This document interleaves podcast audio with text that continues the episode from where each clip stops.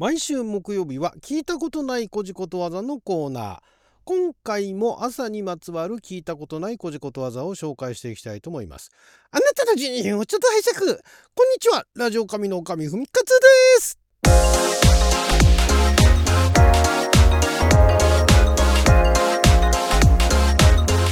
今日はにせんにじゅうさんねんはちがつとおか木曜日、ろく曜は大安でございました。もうじゅういちにちになっちゃいましたけれども、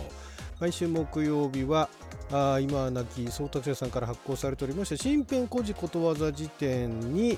えー、載っております、えー、聞いたことないこじことわざですね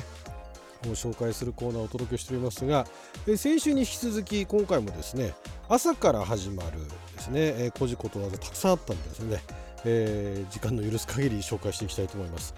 えー、では先週に引き続きこちらからですね。朝起き小より鍋の尻掛け。朝起き小よりの意味がちょっとよくわかんないですけど、小よりっていうのはひらがななんですよね。朝起き小より鍋の尻掛け。尻掛けっていうのはお尻のあのひっかくの角ですね。鍋の尻掛け。鍋の尻をかいてすすを落としておけば燃料が少なくて済むので経済的で、早起きに勝る得があると。だからまあ早起きはお得であるというのが前提であって、で、えー、その鍋の鍋にね、あのこびりついたすすっていうのをちゃんとその、えー、すす落としをね、えー、引っかいてすす落としをしておくと、燃料がそのだから沸騰するのにね、あったかくなるのに、えー、時間がかからないと。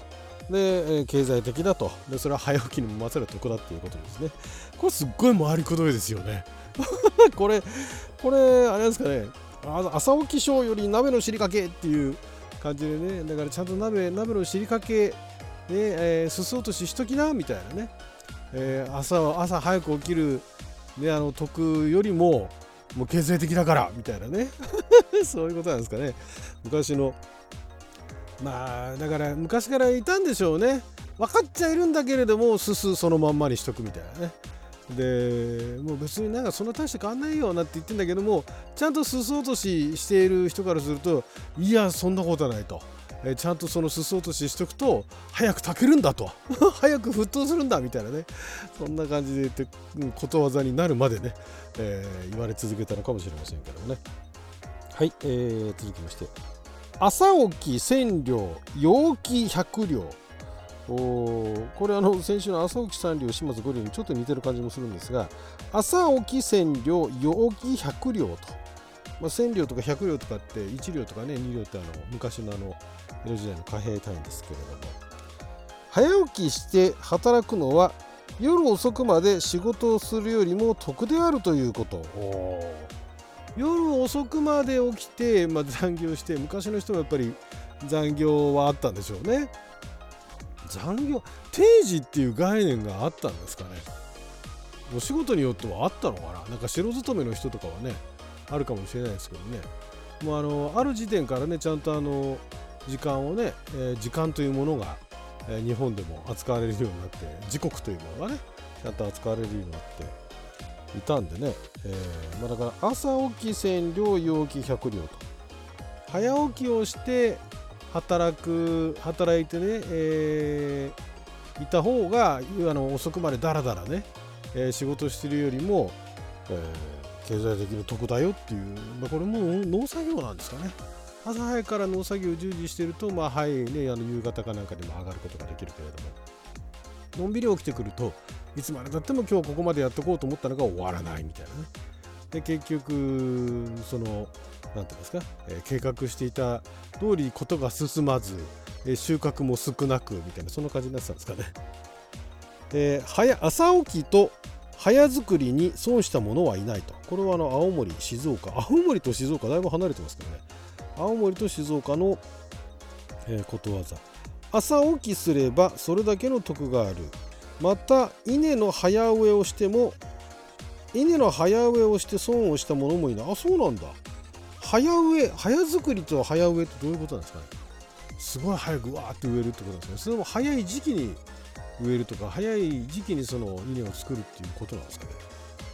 もうだから朝の早起きって言わないんですね。もう朝起きなんですね。朝起きと早作りに損したものはいないと。へー。えー、面白いですね。青森と静岡でね割れてたっていうのが、まあ、だから北は青森、南は南でもないですけども静岡あたりまで使われてたっていうことなんですかね。朝起きの家には福来たる朝起きをして働く家は栄えると。だから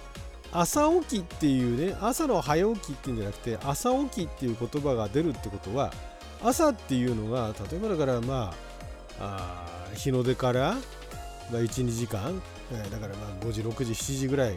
のことを朝起きって言ったんでしょうね。早起きではなくで、それ以降に起きたらもうもう朝じゃないよっていうね、そういうことだったのかもしれないですけど、朝起きね、朝起きの家には福来たるっていう、朝起きをして働く家は栄えるっていうね、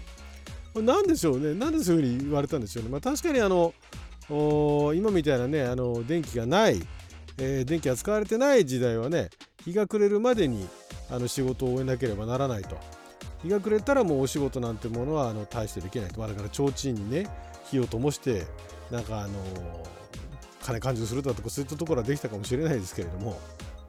原則その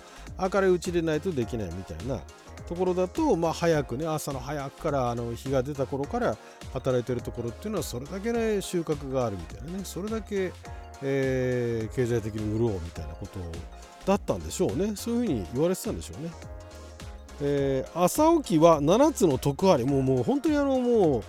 あれですよね、ことわざにして推進してましたよね誰かが朝起きはななつの徳あり、早起きすればいろいろの徳があるっていうね。具体的にななつは何なんだろうね。ななつの徳ってさんもんの徳はありますけどね、朝起きはななつの徳ありっていう、まあ、だからなんかあのななつ道具っていうねあの言葉もあるように、なんかななつっていうのが一つのあの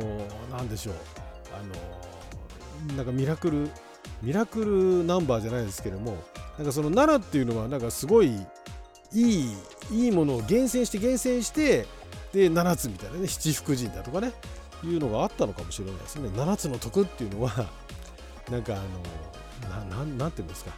なんかあのい い, いいことがななつぐらいねな, なんて言えばいいんでしょうね、ななつ道具みたいな感じでななつの徳があるんだと、そんだけあるんだよっていうね。じゃあじゃああのひとつめはとか言って当時の子供絶対聞いてたと思うんですけどね、ななつ何があるのってで、そこら辺まではちょっと情報として残ってないみたいですけどね。朝起き貧乏寝福の神、え寝福の福はあのあれですね、あの福はうちの福ですね。朝起き貧乏寝福の神、寝正月とも言って正月元旦には早起きを意味、終日戸を閉ざして寝る習俗が一部にあったところから来たことを。へえ、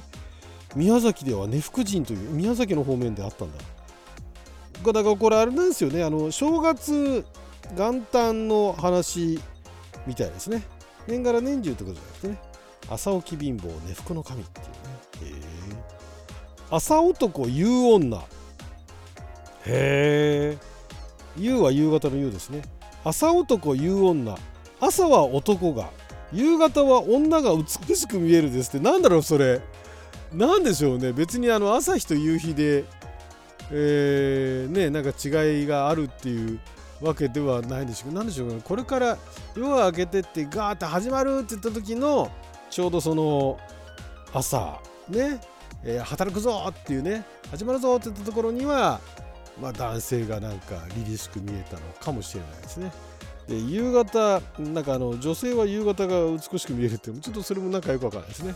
だんだんなんか夜なんか魅力的に、これ男性目線ですかね。あ、男性目線かもしれないですね。なんか夜になってくるとちょっとムラムラしてくるみたいなね。まあでもそれもあれか、女性から見ても、まあでも女性がだから美しいってなるとね、そういうことなんじゃないですか、ね、朝男夕女。朝顔の花ひととき、まあ、これちょっとあの具体的にあの朝っていうねあの時間の話ではないですが、朝顔の花ひととき、えー、映画の儚いこと、物事の衰えやすいことを朝顔が朝咲いて昼を待たないでしぼむのに例えたこと。あ、なるほどね。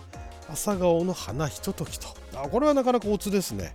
えー、映画というもの、映画ってのはだから栄えるで、華やか栄えるで映画ですけども、映画の儚い。栄えるのはほんの一瞬であるっていうね。朝に栄えたかと思えばもう昼間にはしぼんでるっていうね。なかなかこれは素敵ですね。朝顔の花ひととき、まあ、どういう時に使うのか、なかなか使う場面っていうのがちょっとピンときませんけどね。朝顔の花ひとときだねって言われたらね、だから、ね、言われた方はしぼんだってことですよね、それね。えー、っと朝神が鳴ると川星に行くな。朝神の神っていうのは雷のことですね。朝神が鳴ると川星に行くな。川で干すことですね。熊本の方ですね。えー、朝の雷は雨の降る前兆なので川干には行かない方が良いと、えー、川干というのは川の流れをせき止めて水の少なくなったところをで魚を取ること。ああなるほどね。別にあの川で洗濯物を干すんじゃなくて川であの水の流れをね川の流れをせき止めて、えー、少なくなってあの中から受け出てきた魚を取るみたいなね。ただ朝神が鳴ったらもう雨が、ね、あの降るから雨が降る前兆だから川干しに行かないでっていうのが熊本の方でね定着したことわざなんですね。へえ。あ、似たようなことわざで